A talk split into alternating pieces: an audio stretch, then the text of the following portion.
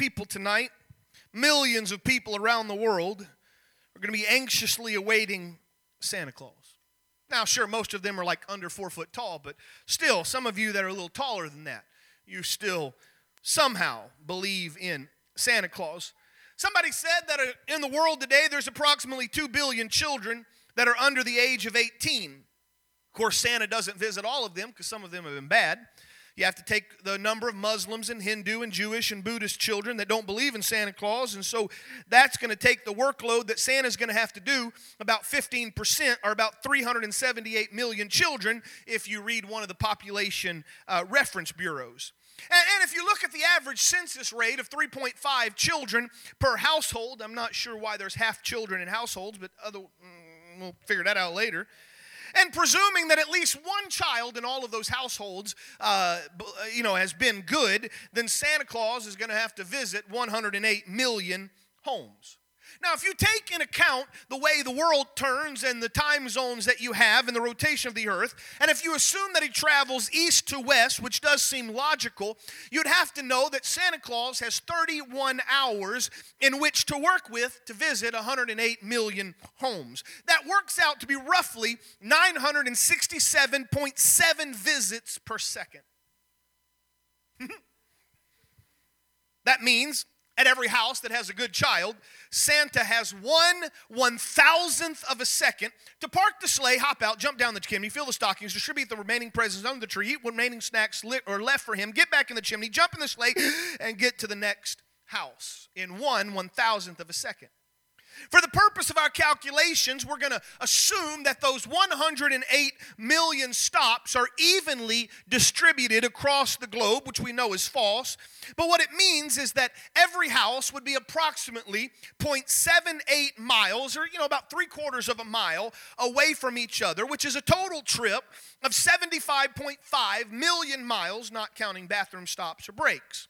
If you're going to cover that type of ground in 31 hours, then you have to understand that Santa's sleigh has to move at 650 miles per second or 3,000 times the speed of sound. Now, just to show you how this works, and the miraculous thing that that must be, is the fastest man made vehicle, which is the Ulysses space probe.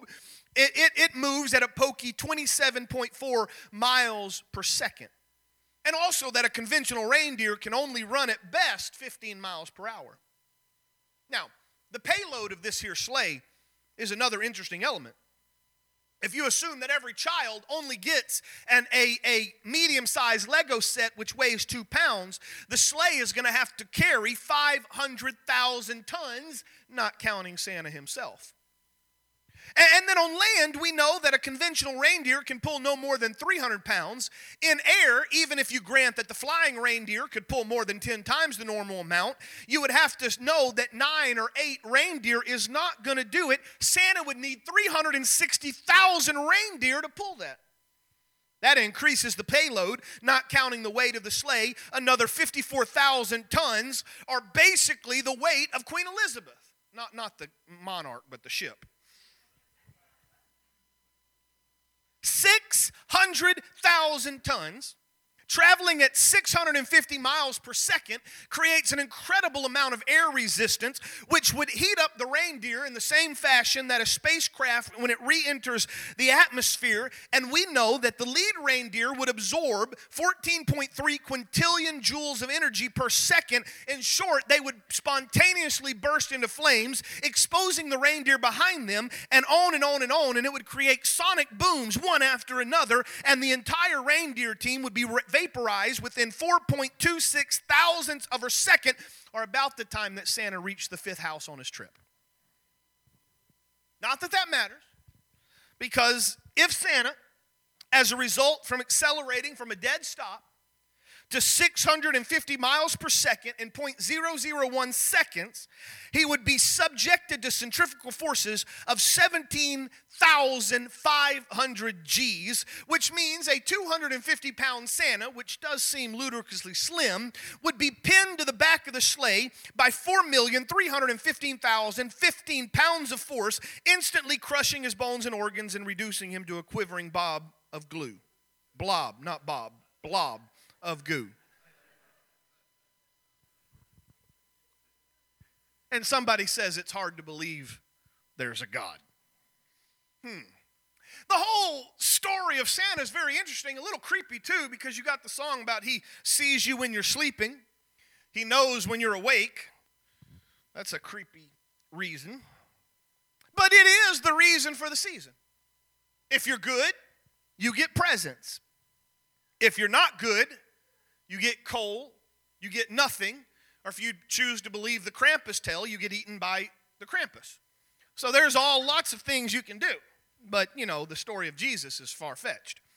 He's making a list, he's checking it twice. He's going to find out who's naughty or nice because Santa Claus is coming to town. Zane's back there, and I remember a couple years ago, and I probably said it here, but a couple years ago, uh, Brother Tony Ball had brought me some coal for foraging and, and, and, and my coal forage that I had. And so he had got it from an Illinois uh, uh, coal mine. And so he brought it and he dropped it off. And it was around Christmas time. And so he decided all on his own, but Tony Ball did, he put a little, some coal in a little uh, uh, red igloo cooler and he stuck it on the front door and he said, To Zane and Zoe from Santa. We got home and Zane and Zoe opened it up and, and they kind of didn't know what to do with it. But later on, Sister Buford and I overheard them talking. They were littler back then, but overheard them talking. And Zane said, and I don't know if this was his exact words, but this was the gist. Uh, he didn't know we were listening. He leaned over to Zoe. He said, Zoe, I don't know if Santa is real or not, but I think we better be good just in case. It was a great Christmas holiday season. but somehow that that and I'm, I'm, I'm mixing metaphors, I know that, but somehow that theology of Santa bleeds into our theology of God. And at first glance, it does seem to fit because the book of Proverbs, chapter 15 and verse 3 says that the eyes of the Lord are in every place, beholding the evil and the good.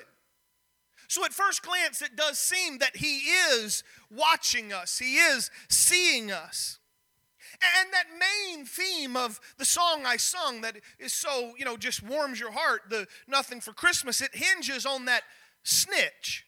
It hinges on that accuser. Any of you that have siblings, have you ever been accused by your siblings of doing something? Absolutely. And according to Revelation chapter 10 or chapter 12 verse 10, we know that Satan is the accuser of the brethren. But I would like to tell you today that God is not a cosmic Santa. In fact, the very reverse is true. And while the Lord sees us when we're sleeping, and while the Lord knows when we're awake, and however the Lord does know every sin, and God knows every transgression that you and I have done, and even has recorded those sins in the annals of heavens, and He knows about our warts, and He knows about our shortcoming. But Christmas should not remind you that if you're good, you get good things, and if you're bad, you get bad things. Instead, I would like to tell you that the song is wrong. This Christmas, I get everything I need. Brother Peters, when you prayed for our offering, you, you quoted or, or, or paraphrased this, but let me just say it again. For God so loved the world that he gave his only begotten Son, that whosoever believeth in him should not perish, but have everlasting life. For God sent not his Son into the world, here it is, to condemn the world, but that the world through Jesus might be saved. For he that believeth on him, and I'm going to use Jesus when it says him, just so you're for sure know who I'm talking about. He that believeth in Jesus is not condemned, but he that believeth not is condemned already because he hath not believed in the name of the only begotten Son of God. And this is the condemnation that light is come into the world, and that men love darkness rather than light because their deeds were evil. So that every one that does evil hates the light, neither cometh to the light, lest his deeds should be reproved. But he that doeth truth cometh to the light, that his deeds may be made manifest, that are wrought in God. Did you catch that? God did not come to earth to condemn you. Now, I'm not preaching some watered down, sissified, pansy doctrine or gospel. I want you to understand God did not come to condemn you because you were already condemned in your sin and trespasses. If he'd have never stepped foot on this earth, the law of God already showed that you and I had sinned and come short of the glory of God, and all are sinners. In fact, Romans says this, and I like it and I use it a lot. Romans chapter 5. Therefore, you're being justified by faith. We have peace with God through our Lord Jesus Christ, in whom also we have access by faith into this grace wherein we stand and rejoice in the hope of the glory of God.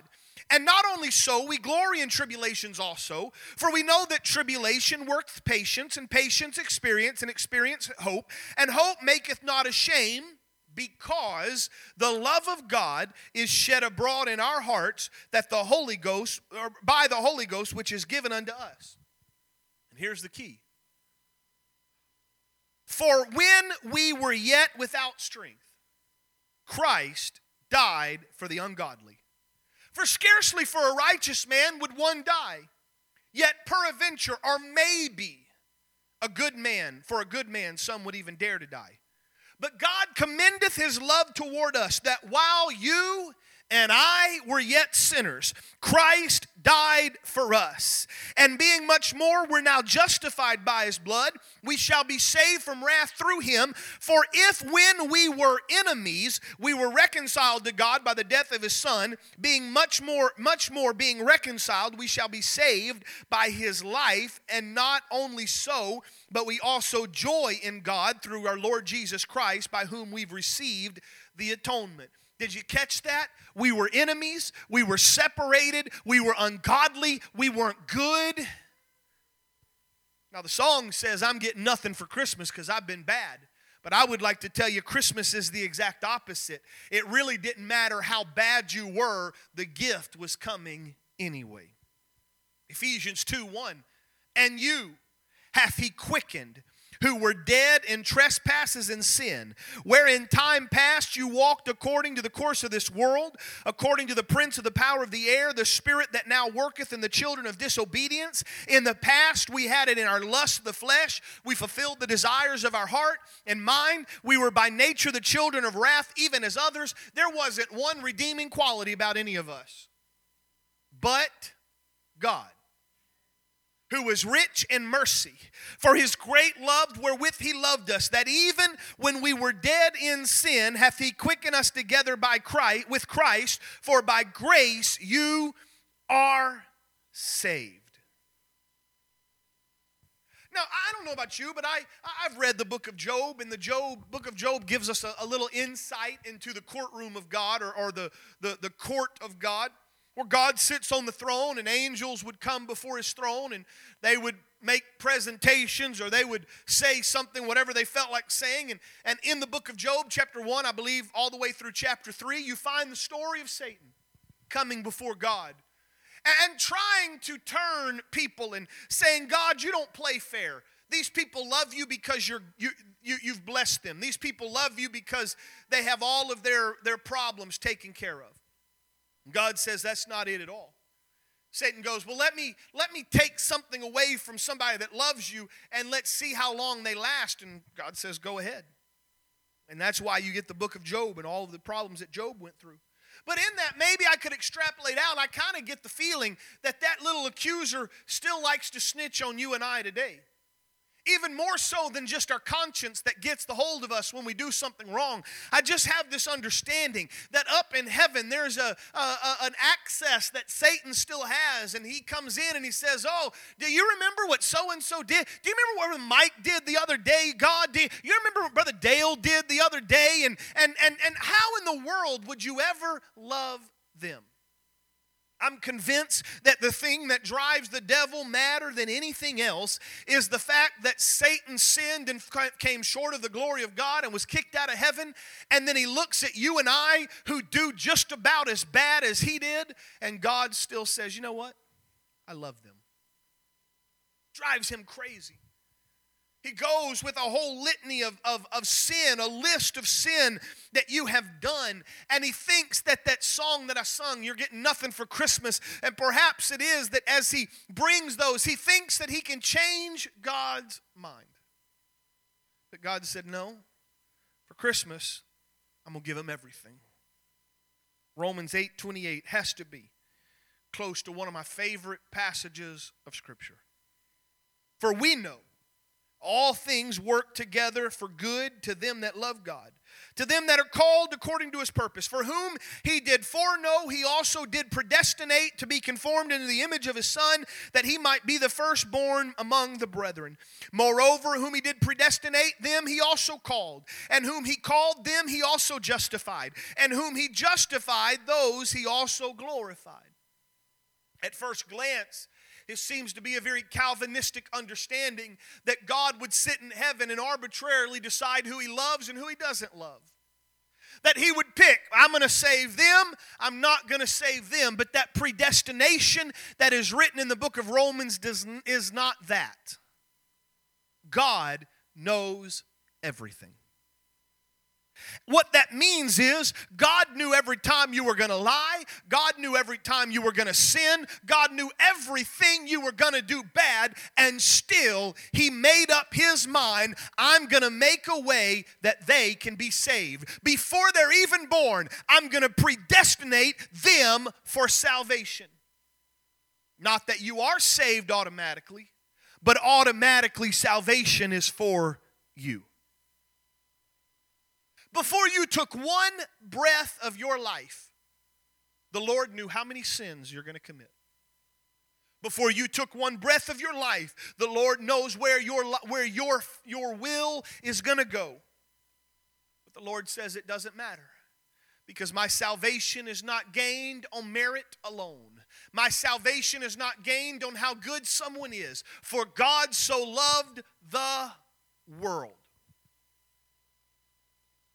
he looked over his list, if you will. He checked it twice. In fact, I was, I was reading uh, in, in, my devotional, I, was reading and, and, came upon the, the story of Judas at the beginning. Not, not Judas's ending, but Judas is kind of his beginning. And the Lord, even at the beginning, when the Lord called Judas, the Lord knew that what Judas was going to do around that Garden of Gethsemane. But he still called him. Judas didn't have to make that choice but he did. But the Lord said, My mercy and my grace is not gained by those who deserve it, it's gained by those who will open the gift. It goes on to say in Romans chapter 8 Who shall lay anything to the charge of God's elect? It's that accuser of the brethren again. The devil could come and he could give everything you've done wrong, but the Bible says, Who is able to lay anything to the charge of those that God has called? And it does give the answer. There's only one the God that justifieth. Who is he that condemneth? Only one. It's Christ that died, yea, rather, that is risen again. And then verse 35 Who shall separate us from the love of Christ? Who uh, uh, shall tribulation or distress or persecution or famine or nakedness or peril or sword? No, in all these things, we are more than conquerors through him that loved us. I am persuaded that neither death, nor life, nor angels, nor principalities, nor powers, nor things present, nor things to come, nor height, nor depth, nor any other creature can separate us from the love of God. This is more than just saying Satan can't separate you from the love of God. This says your sins can't even separate you from the love of God. Nothing can separate us from the love of God. I know there's moments where you look back over your life kind of like they looked over this song.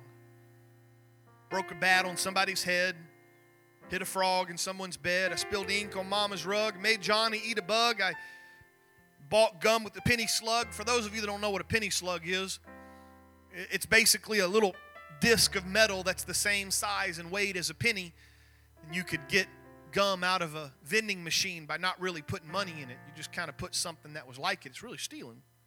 I put a tack on teacher's chair, tied a knot in the girl's hair. I tore up grandma's plants, climbed a tree, probably when I shouldn't have, and tore my pants. I filled the sugar bowl up with ants, and somebody snitched on me. We look back and we look at all the things we've done in our life, and it would lay out kind of like this I told a lie. I got angry and mad and sinned. And I, I could go deeper sins if you'd like. Sins that, that aren't quite as what we would say innocuous. You know, the sins that really mean something. Probably some adultery and fornication. There's probably some, some hatred. There's probably some variance. There's, just keep going down the list and you could say it. And that old devil likes to snitch. But at the end of that song, it says this Next year I'll be going straight. Next year I'll be good, just you wait. I'd start now, but it's too late because somebody snitched on me. Here, here's the problem with that song. The next year, that list would be about the same. If he didn't break the bat on that one's head, he'd run over somebody with his bicycle or he'd find another girl to aggravate and he'd do something to grandpa's tools or because there's just something about you and I that seems like it's real hard for us to live right. But I'd like to tell you today that it's not too late. Peter wrote in his in his uh, uh, epistle, he says, "The Lord is not willing that any should perish, but that all should come to repentance." Doesn't matter if it's Christmas Eve. It's not too late to let God touch you. I'm not going to ask you to raise your hands. Any of you still got to do some Christmas shopping tonight? You're going to go brave the crowds and the snow and all the other chaos because you forgot something. Can I tell you that while no one's going to get to heaven by the skin of their teeth, there will be people that get to heaven that were saved moments before. Not because they planned it that way. But the, the parable of the, of, the, of the man that paid his, his workers and he paid the same wage, whether they started in the morning or they started at noon or they started in the evening, applies that there is, it's not too late right now to accept the gift that God wants to give you. The song says, I'm getting nothing for Christmas. But Jesus said, I've gave you everything for Christmas. Even when you didn't deserve it, even when I had a whole list of all the bad things you've done, I came that you might be saved. Sister Peters, you did a phenomenal job. That's it. when I asked Sister Peters do that, I didn't tell her anything. I didn't give her any guidelines or anything like that. But when I asked her to tell the Christmas story, in the back of my mind, I said, I wish she would use a flannel graph. And she said she was going to. I love watching that. The way you ended that by reminding us that from the lowly shepherd to a ruler or magi, from the dregs of society to the one that thinks they have it all together, Christ came for them.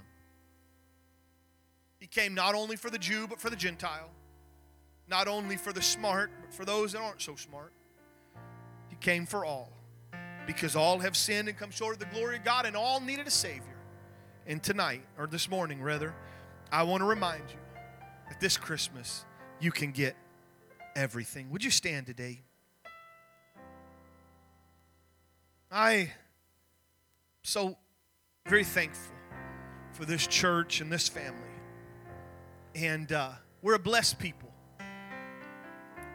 And while the end of the year is a time of reflection, it's also a time of looking forward. And, and I do. I've reflected over this year, and I'm looking forward to what God is going to do next year. I'm just thankful to be a part of it.